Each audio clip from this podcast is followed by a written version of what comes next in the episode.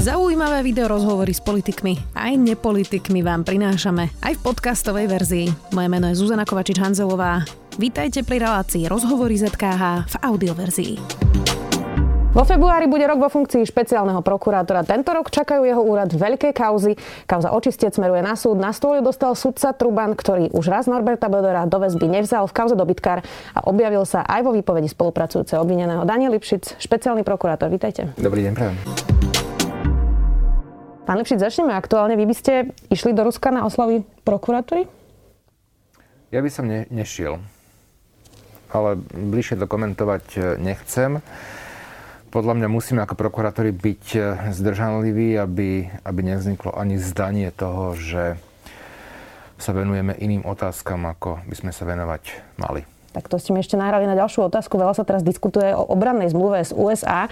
Ja samozrejme viem, že vy už nie ste v politike dávno, tak chcem len na tú pasáž sa zamerať, kde sa hovorí, že vlastne kto by vyšetroval a súdil amerických vojakov, ak by tu teda boli a ak by na našom území spáchali nejaký trestný čin. V tom návrhu tej zmluvy sa uvádza, že slovenské orgány sa v takýchto prípadoch už vopred vzdávajú svojich trestnoprávnych právomocí, ale môžu toto odvolať pri nejakých konkrétnych prípadoch. Vy v tomto tiež vidíte nejakú neproporčnú zmluvu pre Slovensko? Nie som odborník na podobné bilaterálne zmluvy, ale samozrejme bol by som rád, keby zostala v čo najširšom okruhu zachovaná trestnoprávna jurisdikcia našich orgánov. Samozrejme, že ak dôjde na, v, rámci, v rámci amerických vojakov k nejakému trestnému činu, tak je pochopiteľné, že nad tým nebudú mať jurisdikciu naše orgány, ale pokiaľ by sa jednalo o trestné činy spáchané napríklad voči civilistom, tak tam by bolo adekvátne, aby sme mali zachovanú trestnoprávnu jurisdikciu. A v tomto nevidím problém, že, že prokuratúra v danom smere svoje pripomienky formulovala. Otázka je, že či sa nemala držať čisto právnych pripomienok a neísť do vecí, ktoré už evidentne majú politický presah. Už keď sme teda pri Marošovi Žilinkovi, Mária Kolíková v záverečnom rozhovore tento rok tu v tomto štúdiu povedala, že vám Maroš Žilinka zakázal účasť na pracovnej skupine ministerky, ktorá mala hovoriť o paragrafe tri šesť tri. Povedal vám nejaký dôvod?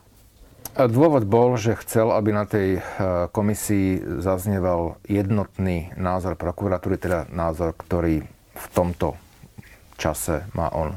Nie je zmyslom pracovnej skupiny, aby zaznievali rôzne názory?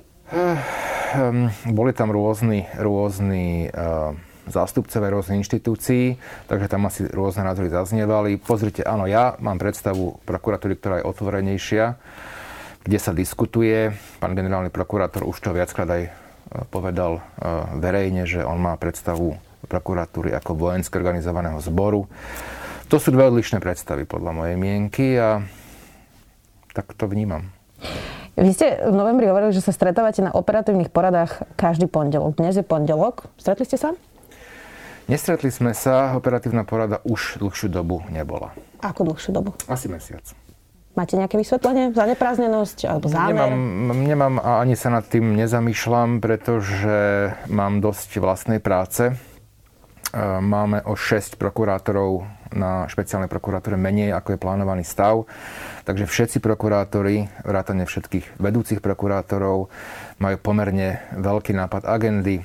Chodíme na úkony, vybavujeme spisy, pojednávame, takže nezamýšľam sa nad tým a poviem to možno tak, že mám aspoň pondelok ráno viacej priestoru časového na prácu. Jasne, tomu rozumiem aj tejto vašej odpovedi, ale zároveň je to zvláštne, keď sa nestretáva špeciálny prokurátor s generálnym prokurátorom. Inak aj policajný prezident Hamran povedal v denníku N, že vás chcel vlastne na jednom stretnutí oboch, ale že Maroš Žilinka na takéto stretnutie nechcel prísť. Tak ako si to mám vysvetliť? To si musíte zavolať pána generálneho prokurátora a opýtať sa na jeho vysvetlenie. Snažíme sa o to, zatiaľ sa nám to nepodarilo za ten rok. Ja som problém s takým stretnutím nikdy nemal.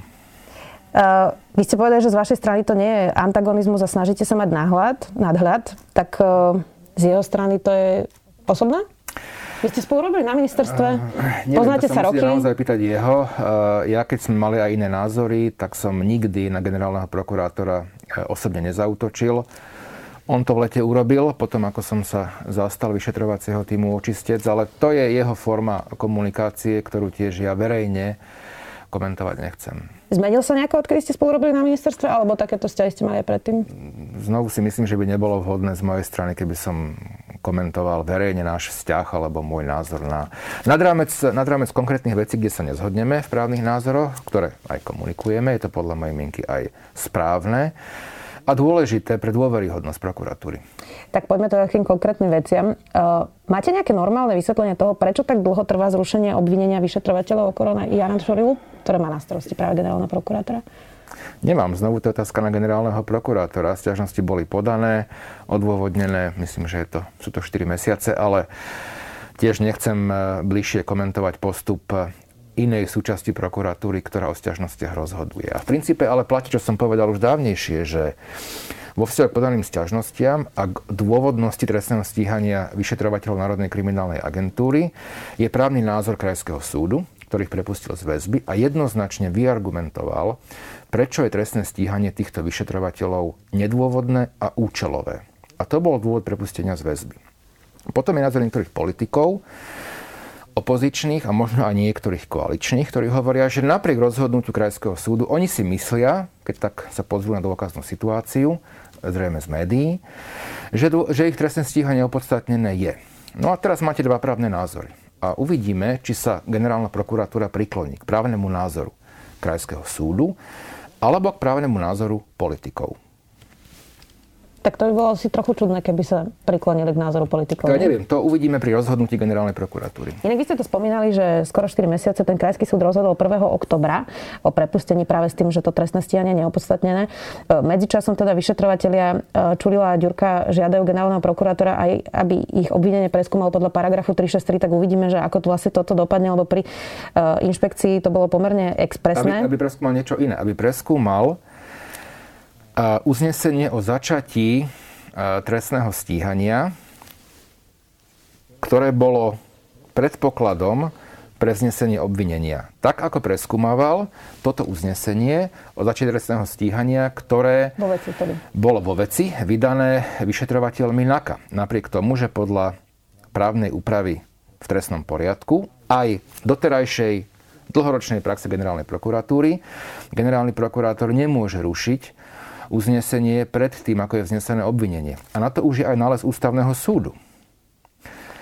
A to vidím ako problematické, keď si ktorýkoľvek, aj vplyvný a významný predstaviteľ štátnej moci, rozširuje svoje kompetencie nad udržateľný interpretačný výklad konkrétneho zákona, či trestného poriadku, alebo zákona o prokuratúre.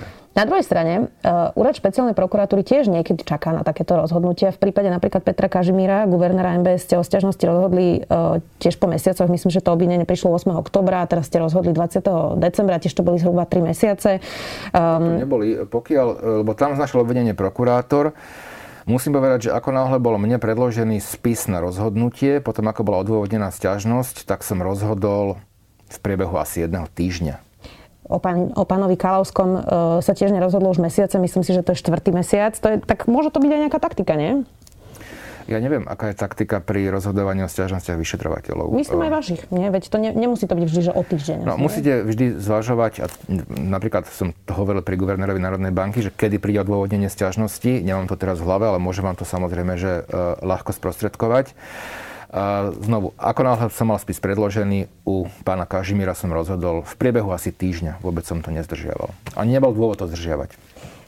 Tak aká by bola možno nejaká racionálna lehota? Lebo niektoré spisy sú väčšie, niektoré menšie, tak možno si to chce niekto naštudovať, keď chce rozhodnúť. Tak čo je ešte taká ako racionálna lehota, kedy sa dalo rozhodnúť práve o tom zrušení obvinenia? Viete, to sa, to sa nedá mechanicky povedať, aká je racionálna lehota. Napríklad sú prípady, kedy uh, uh, musí za rôznych dôvodov ustanoviť obvinenému obhajcu súd. A následne potom až uh, ustanovený obhajca odôvodňuje podanú sťažnosť, čiže niekedy trvá aj mesiace. Nedá sa dať paušálnu odpoveď na to, aká je pre každý jeden prípad rozumná lehota na rozhodnutie o sťažnosti. Myslela som teraz pána Čurilu, ten má obhajcu aj s kolegami? Aha, tam, tam už je odôvodená sťažnosť, pokiaľ viem, z informácií v médiách od konca septembra, preto som povedal, že štyri mesiace, ale nechcem sa k tomu bližšie vyjadrovať, pretože je to vec, ktorá patrí do súčasti inej našej prokuratúry, teda do súčasti generálnej prokuratúry a musia oni vedieť odkomunikovať, vysvetliť, a, ale aj teda zrozumiteľne vysvetliť, z akého dôvodu trvá takú dobu rozhodovanie o sťažnosti v situácii, keď Krajský súd mimoriadne podrobne rozobral dôkaznú situáciu a prišiel k záveru, trojčlenný senát, že trestné stíhanie dôvodné nie je. Sľubujem, že úplne posledná otázka k Marošovi Žilinkovi. Vy máte niekedy nejaké pochybnosti o jeho motiváciách? Ak by som mal, tak určite ich nebudem verejne komunikovať. Poďme aj na kauzu očistec. Tam podaná obžaloba. Je to teda nepochybne naozaj jeden z najväčších prípadov v histórii Slovenska vôbec.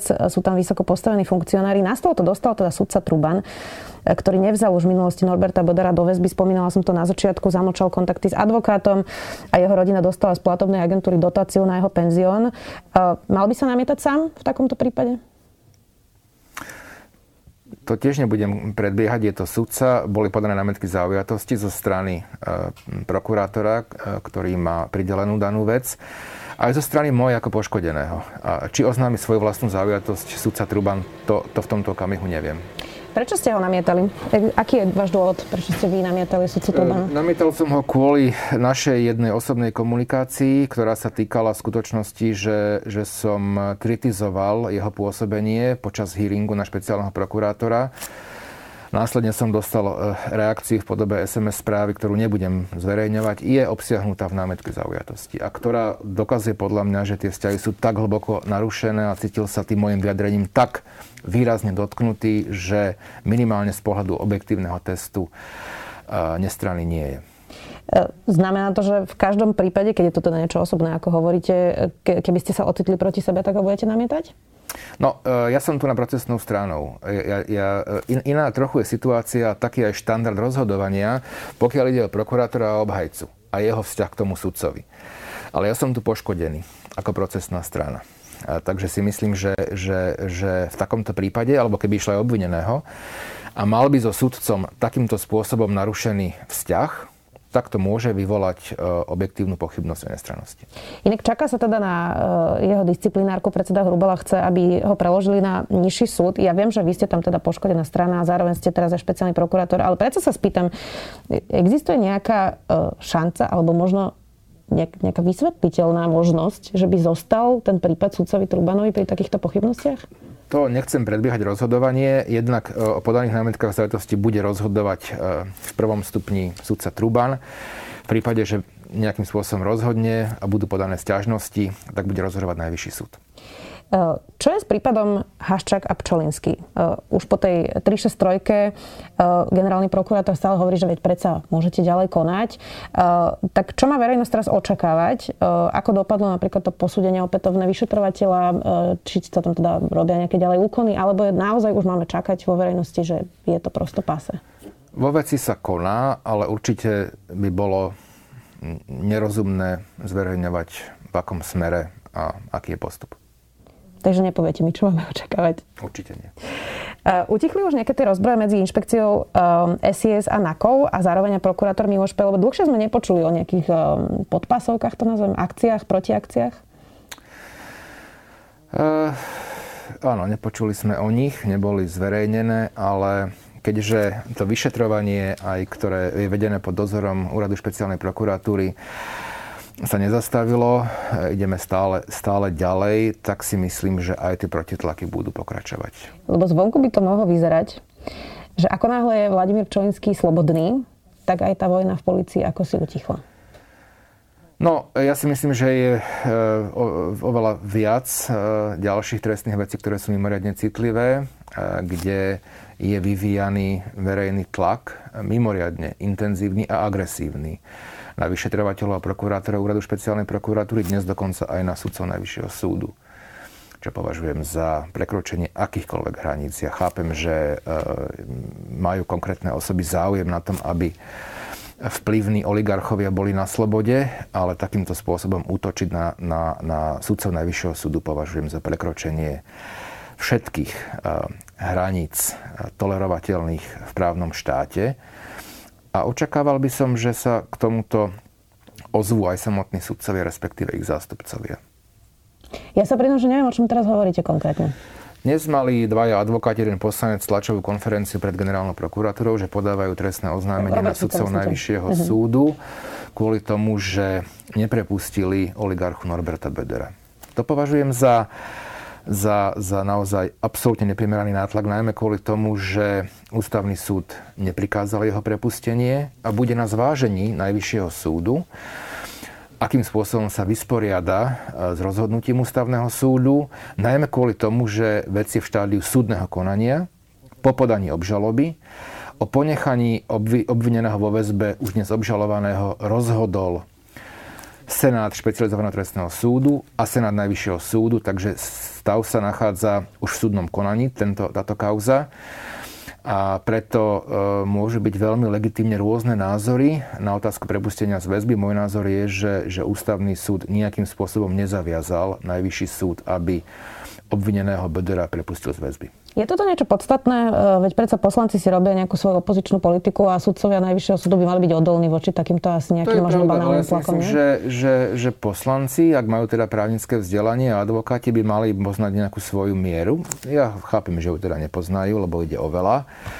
Ale si myslím, že ak ju nepoznajú, tak si myslím, že je aj na zástupcoch sudcovských možno organizácií, aby sa v, takomto, v takejto situácii ozvali. Krátko pred sviatkami kolovala po Instagrame fotka Miroslava Výboha, ako oslavuje v reštaurácii v Dubaji. Ja chápem, že to asi nie je úplne jednoduchá situácia, ale nie je to vlastne taký pľúvanec do tváre, že je na neho medzinárodný zatýkač a on si vlastne behá a oslavuje po Dubaji a ešte jeho advokát zároveň odkazuje, že mu nedovolili vypovedať cestovnosť.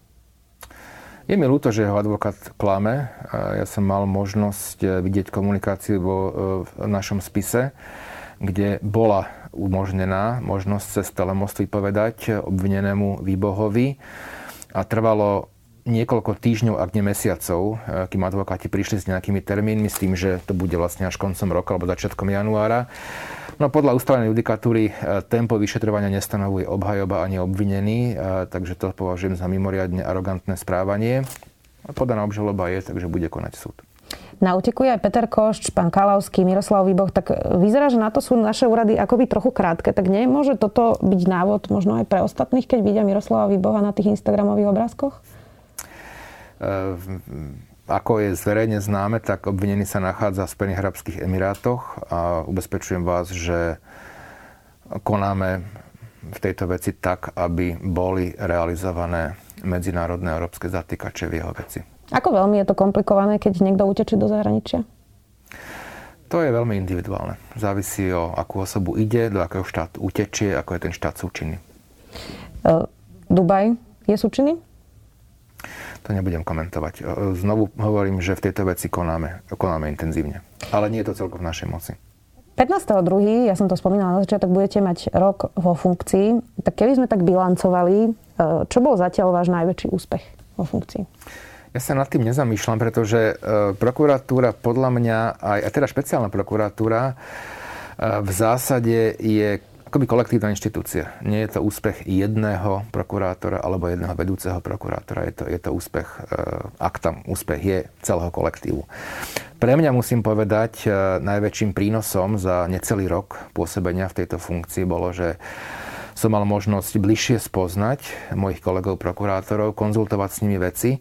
Na špeciálnej prokuratúre je absolútna väčšina mimoriadne odborne erudovaných prokurátorov, ktorí majú ťah na bránku, ktorí nezohnú chrbát. A musím povedať, že, že práve tento kolektív alebo to, toto spoločenstvo bolo pre mňa za posledný rok tým najväčším prínosom. Čiže nie konkrétna kauza, ale skôr ľudia, moji kolegovia. Čo bol zatiaľ vás najväčší neúspech za ten rok? To, to tiež skôr, skôr by som nechal hodnotenie na iných. Určite, že závisí od toho, kto sa toho hodnotenia zhostí, ale na konci dňa, viete, musím povedať, že to nie je až také dôležité, to hodnotenie. My máme stabilné funkčné obdobie sedem rokov a môžeme sa o funkciu uchádzať len raz.